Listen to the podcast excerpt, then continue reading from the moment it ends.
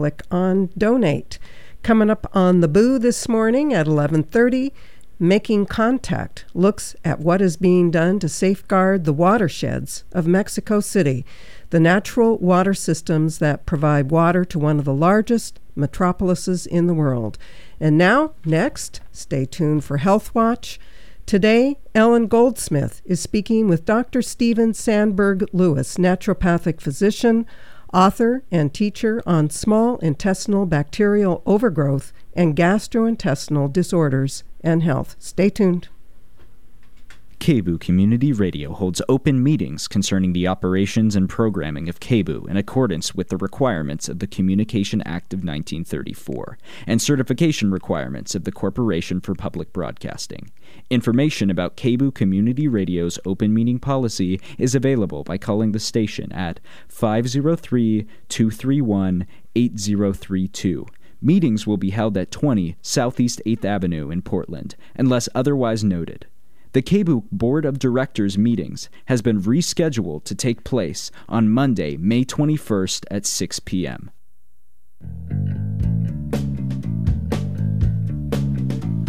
The purpose of this program is not to prescribe a treatment to individuals. Listeners should consult their healthcare practitioner before attempting any treatment. Hello and welcome to Health Watch. I'm Ellen Goldsmith, licensed acupuncturist, your host every second Monday of the month. Today, I'm speaking with Dr. Steven Sandberg Lewis, naturopathic physician, teacher, and author of the medical textbook Functional Gastroenterology Assessing and Addressing the Causes of Functional Digestive Disorders. Today, we're speaking about the gut, and specifically SIBO, small intestinal bacterial overgrowth, what it is, and what its role is in a variety of gastrointestinal diseases and other disorders. Dr. Steven Sandberg Lewis has been practicing naturopathic medicine for a long time, since 1978, te- and teaches gastroenterology at the National University of Natural Medicine here in Portland. He's also in private practice at Eight Hearts Health and Wellness here in Portland. He lectures extensively, presents webinars, podcasts, and interviews on issues of digestive health. In 2010, he founded the SIBO Center at NUNM, which is one of only four centers in the United States for small intestinal bacterial overgrowth diagnosis, treatment, education, and research. He continues this work in his present practice. Within gastroenterology, he has a special interest and expertise in a variety of issues inflammatory bowel disease, including microscopic colitis, irritable bowel syndrome, including post infectious IBS, s- small intestinal bacterial overgrowth, hiatal hernia, gastroesophageal and bile reflux, otherwise known as GERD, biliary dyskinesia, and chronic states of nausea and vomiting. Dr. Steven Sandberg Lewis, welcome to Health Watch. Thanks. So let's start out by telling our listeners what SIBO is and why it's important to know about. Small intestine bacterial overgrowth is not so much an infection, it's really an overgrowth of friendly flora or commensal intestinal bacteria. But it's sort of like the the type of thing that they say in realty. Uh, they say location, location, location. so uh, normally the small bowel has very low numbers of bacteria, less than a thousand per gram of material, whereas the large intestine you expect it to have trillions in that same volume. Uh, when the small intestine starts having the more similar numbers to the large intestine, you have a real problem because the small intestine is where everything gets absorbed and it's not designed to have large amounts of bacteria. So, all kinds of toxic and inflammation promote, promoting uh, substances from the bacteria can get into the blood and affect the liver and the brain and all the tissues in the body. In addition, uh, the bacteria make gas from carbohydrates, and the and the gas can cause all kinds of symptoms of pain, distension, diarrhea, constipation, etc. So, this is a, a relatively uh, new um, diagnosis that you know for years uh, IBS was kind of a a, a um, it was a diagnosis of exclusion really, and it wasn't until the inter- the um, knowledge of SIBO came in that these two started to come together. So, what was your how did you get interested in and how did you get um, exposed and introduced to SIBO as a as a concept and as as a way of treatment? So it seems like it's new, but it's been around since at least the 1970s when the machinery to test hydrogen and methane uh, in, in SIBO first got created.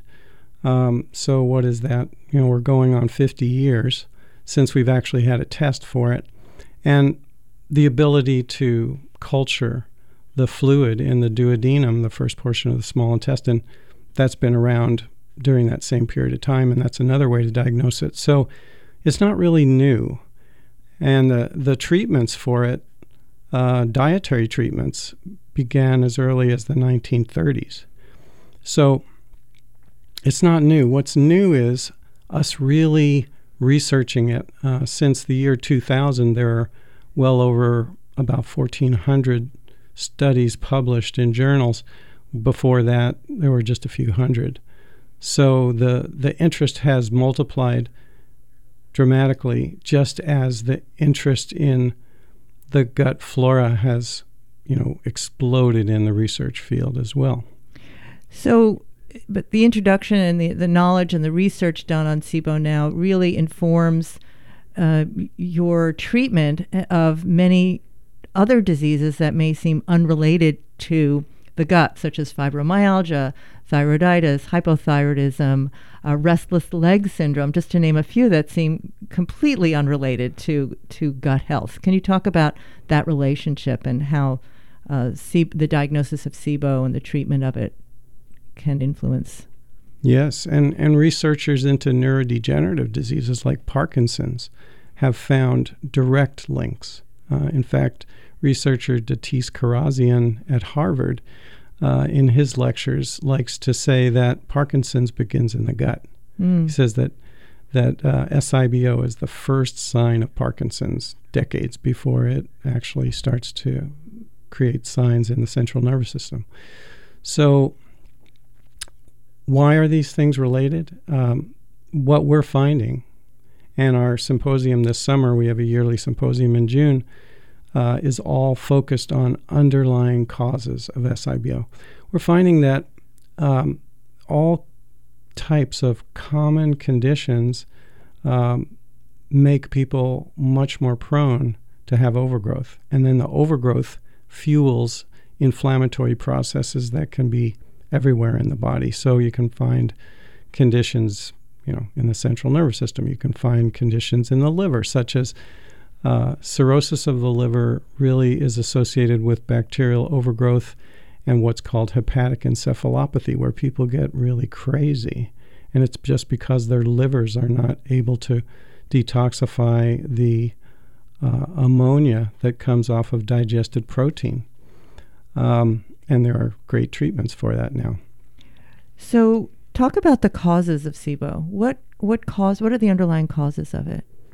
So I think the to to organize it, probably the best um, set of underlying causes.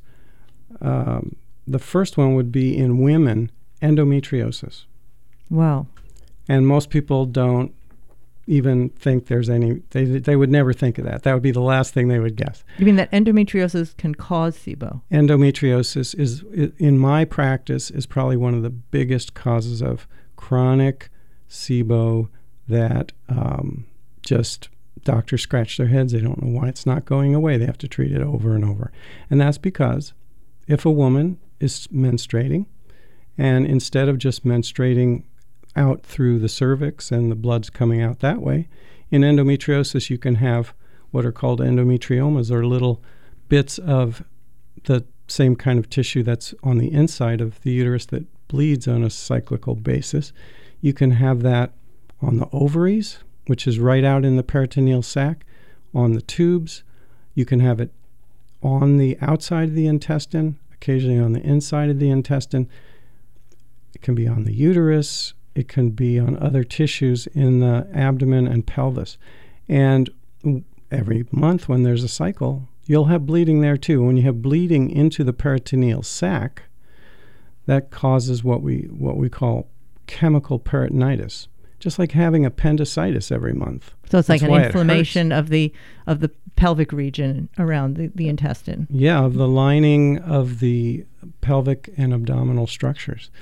Um, the same thing, like I said, it's the same thing that causes the intense pain and symptoms of of acute appendicitis is when it when it starts to inflame the the peritoneum. In that case, you know, it also becomes what we call bacterial peritonitis, but chemical peritonitis because blood is irritating to those tissues. Causes a lot of pain with menstruation, but in addition, the body has to respond to that blood and that irritation. And often, what it does is it makes adhesions. And adhesions are little bands of scar tissue. They're on the outside of the small intestine and large intestine, they're not on the inside. So they attach formerly unattached portions of, say, small intestine to small intestine.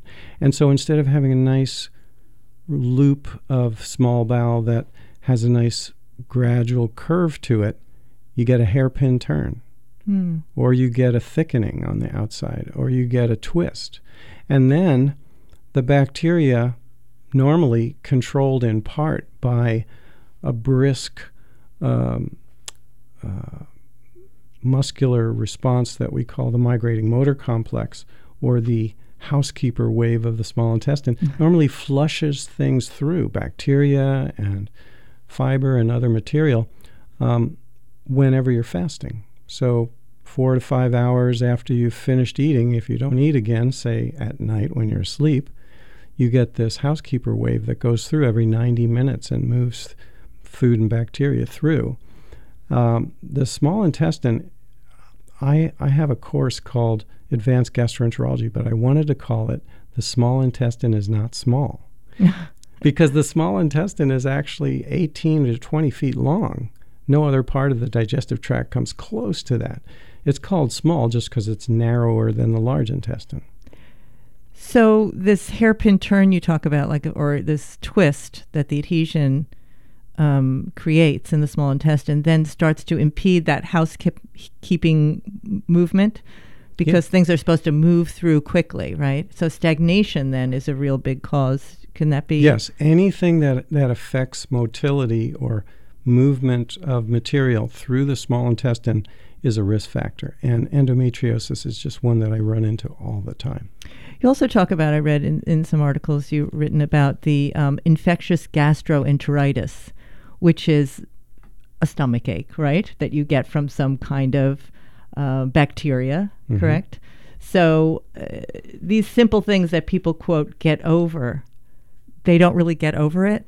Does that? Yeah. Because that's a precursor too for SIBO. Yeah, that's another really important one, and that's what we usually call post infectious IBS, which is it can be viral, it could be giardia, it could be bacterial.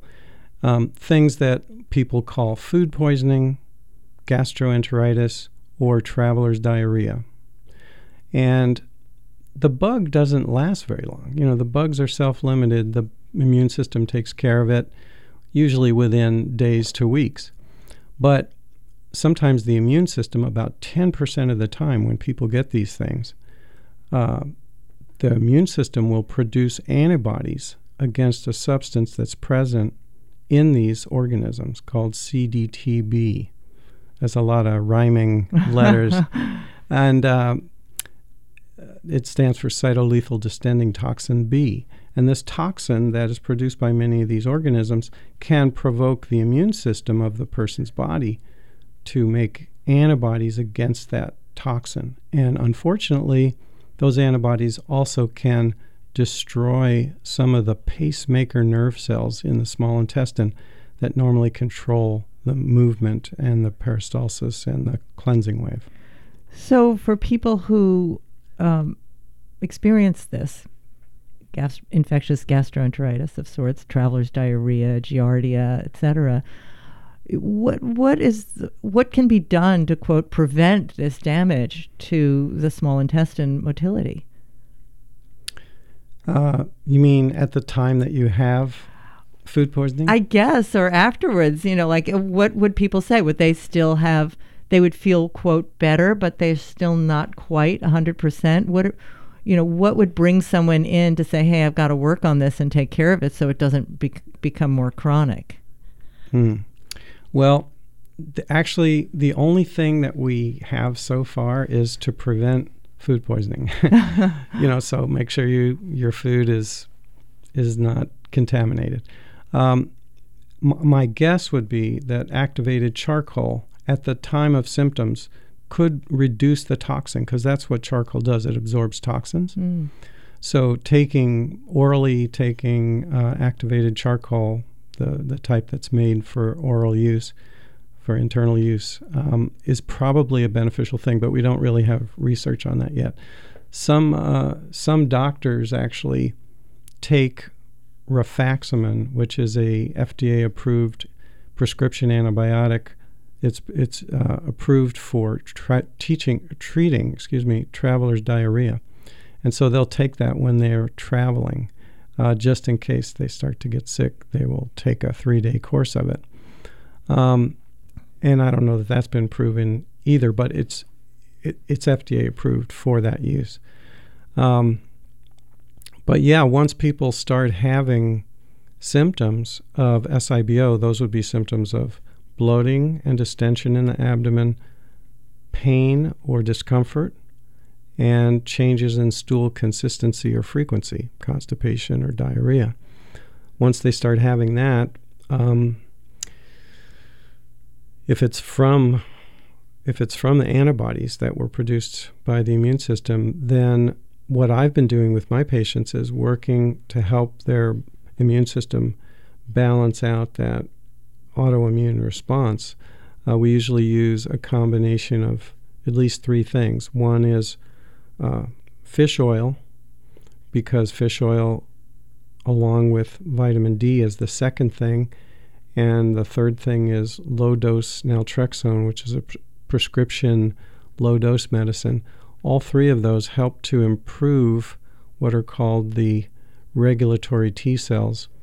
Um, they're sort of the conductors of the orchestra of the immune system, and they help to balance out the immune response. So um, we've been doing that with patients as well as treating them for the SIBO to reduce the numbers of bacteria, and then using something called a prokinetic to help move things through the small intestine more efficiently. So how do how do you test for SIBO? What is the way to really determine is this SIBO or not? There are three ways to test.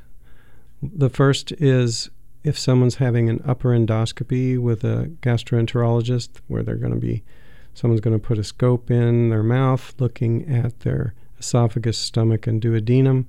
Um, they can take a small sample of fluid from the duodenum and culture it. That's called duodenal aspirate culture. So that's one way. And the advantage of that, of course, is you actually get to see what organism is overgrown. Mm. The other the other methods you don't get to see which organism it is. There are about 12 to 14 common ones that can overgrow. Um, the next way is called glucose breath test, where the person, after a preparatory diet and a 12 hour fast, will drink a glucose sugar solution uh, after taking an initial breath sample. Um, by the way, so when bacteria create gases such as hydrogen or methane in the gut, they get absorbed into the blood and then they are exhaled when they go through the lungs.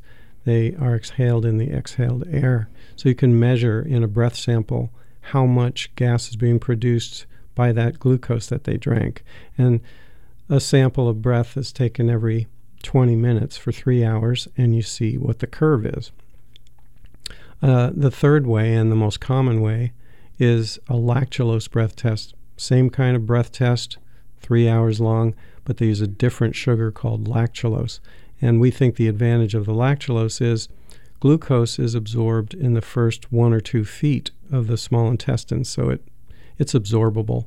So you're only going to see if there's bacterial overgrowth at the very top, the first couple of feet of small intestine, but it's 18 to 20 feet long. So if the bacterial overgrowth is lower down, you won't see it. But with lactulose, lactulose is unabsorbable. Humans can't absorb it.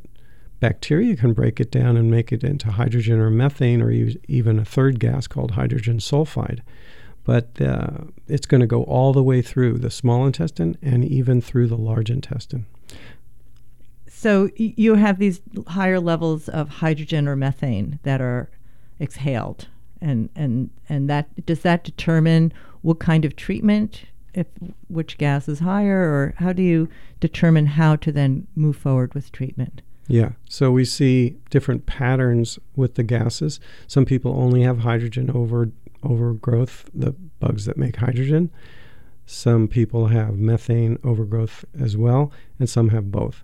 And depending on the pattern and which gases are present, we know which herbs and which prescription antibiotics are more effective at treating methane versus hydrogen or both. And we look at absolute numbers and get different ideas. There's also, a, a, besides prescription antibiotics or herbs that help to reduce the bacteria, we also have something called elemental diet that we sometimes use, which is a sort of a modified fast. It provides everything a person would need to live for two to three weeks, but they're just drinking a powder mixed with water that has totally fully digested nutrients in it.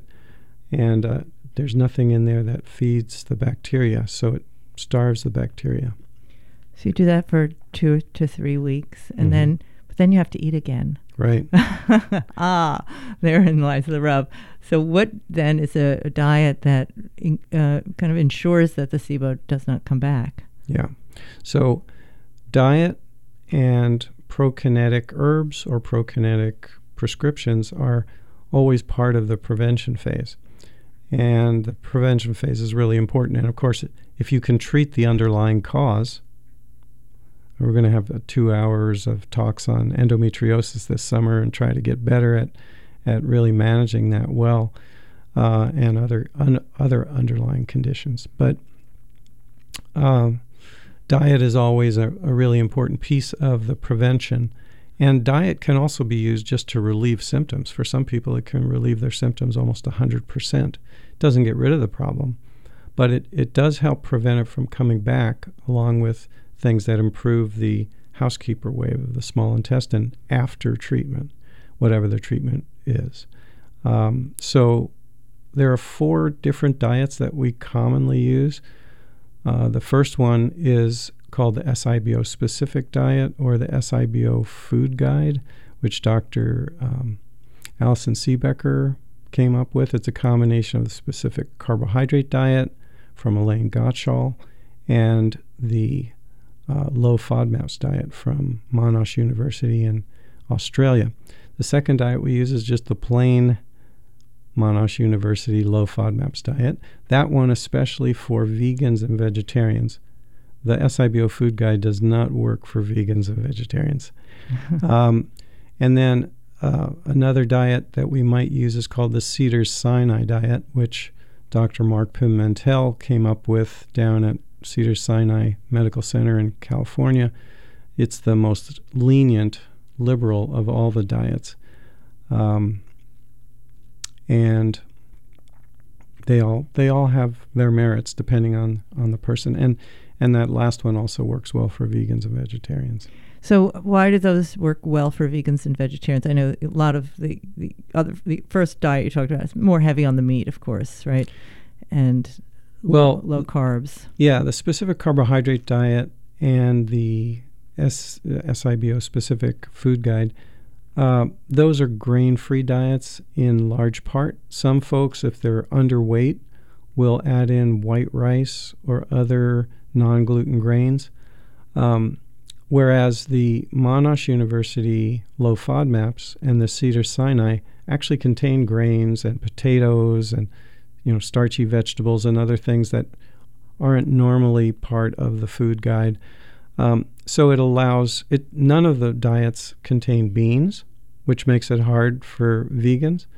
Uh, but um, but they they have more grains and uh, starchy vegetables, so they make it more possible. So you talked about when sometimes when people do the diet, they get a relief of symptoms. And there seems to be a, a, little bit of a confusion I see in patients where the feeling that my symptoms are gone means I'm all better, mm-hmm. but not necessarily, correct? Well, as long as the diet is something you could follow forever, you may not care mm-hmm. whether it's gone or not. Um, and for some people, they actually have recurrent SIBO it's going to come back over and over because they have an underlying cause that can't be corrected, such as something called superior mesenteric artery syndrome, which is a uh, a change in uh, the configuration of the small intestine and and an artery that presses on it. So we don't really have a fix for that. If we find out that someone has that, we might have to use a diet, you know, pretty much forever. All the diets are used in part uh, long term, but we usually try to liberalize them over time. Some people might have to be more strict if we can't treat the underlying cause. And when you're treating SIBO, you're, are you seeing a reversal of endometriosis or a, a lessening of um, symptoms in it? No, and no, mm. it's it doesn't work that way for endometriosis because that's got a life of its own, right? And that's why the treatment uh, has to address the monthly bleeding directly. Um, so, unfortunately, it's one of those rare situations where a naturopathic doctor might want to suppress menstruation because normally we wouldn't ever want to do that. Right. Um, but we have to stop the bleeding if we're going to stop the continual scar formation.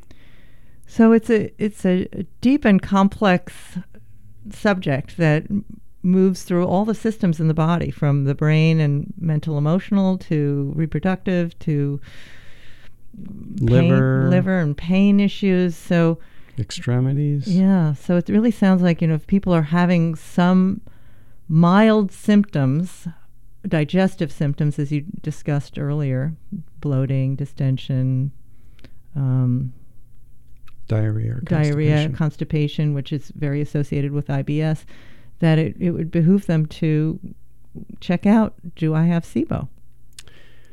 Do you think, or not really? Well, that's that's the thing about um, SIBO and conditions that are less understood by the average physician, is that they'll they'll work on ruling out, diagnosing everything they know about, and if they run out of things, they'll just say, "Well, you have IBS because mm-hmm. we ruled out everything else." Like you said, diagnosis of exclusion.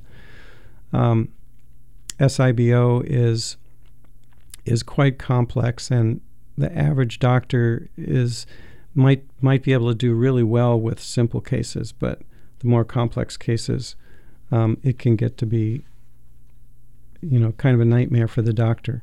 So uh, yeah, there are certain doctors that are you might say SIBO literate uh, in Portland, especially that know how to do that. Right. So you want to seek one of them out, and one of them you can seek out is Dr. Steven Sandberg Lewis, who um, who works at Eight Hearts Health and Wellness Clinic, and um, Dr. Steven Sandberg Lewis. How p- people can reach you through your website, right? There's the website, eighthearts.org. With the number eight. Or you can call his clinic at 503 894 9118. He sees patients in his clinic as well as his team working with um, patients there. Uh, you can also purchase his uh, medical textbook, Functional Gastroenterology Assessing and Addressing the Causes of Functional Digestive Disorders, on Amazon. And he's told me that lay people read that book if you're really, really interested and you want to get into the, the depth of uh, gastroenterology. So we have been speaking with Dr. Steven Sandberg Lewis, naturopathic physician, on SIBO and our health. Thank you so much for being with us here today. You're welcome, Ellen. And thank you for listening to Health Watch today. I'm Ellen Goldsmith, licensed acupuncturist, your host. You can listen to this episode and more episodes of Health Watch online at kboo.fm slash healthwatch. My name is Lauren. When I was 14 years old, I got in trouble with the law. Instead of entering the juvenile system, I enrolled in the Tigard Youth Peer Court, where I was judged and sentenced by my peers. They held me accountable, and I learned how my actions impacted my future and our community. Tune into Prison Pipeline to hear my story. That's Prison Pipeline, May 14th at 6:30 p.m.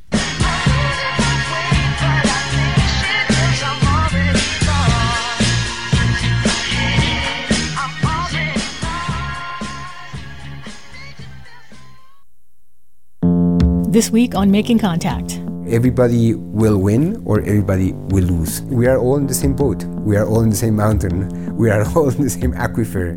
The metropolitan area of Greater Mexico City has a population of roughly 21 million people, each with a need for water. But Mexico City is water stressed, and some residents only have access to running water for a few hours a day. In areas with the most damaged water infrastructure, where residents rely more heavily on water delivery trucks, some families limit their use to 30 to 60 gallons per day. Now, the average American uses anywhere from 80 to 100 gallons of water per day. And not unlike certain parts of California, the Mexican capital is sinking from the depletion of its aquifers. In response, the Mexican government is drilling for water over a mile below ground. In this episode of Making Contact, contributor Maria Dore looks at one conservation program in Mexico City's water forest.